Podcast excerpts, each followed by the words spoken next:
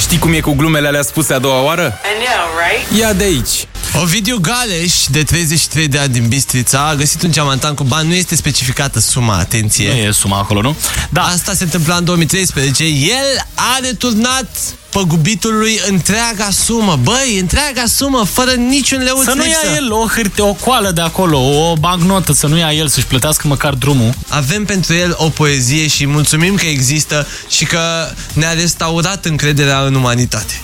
Hai, încep eu? Da, te Frumos. rog. Balada Bistrițanului corect. Ovidiu Galeș, de 33 de ani, îți stinge focul, îți aduce și bani. E bistrițeanul cel mai om corect. Ți-aduce înapoi sacul plin cu bani? Complect! Cu Complet. câ, așa? El a salvat și un copil sărac și o pisică prinsă într-un copac. Ovidiu Galeș, corectul bistrițean, n-a luat din sacul ăla nici măcar un ban. Păi, ești nebun. Ovidiu Galeș, ce-a fost în capul tău? Tu ești nebun sau chiar ești pompălău? Băi frate, ăla era un sac cu bani. Noi nu mai suntem de astăzi, ai tăi fani.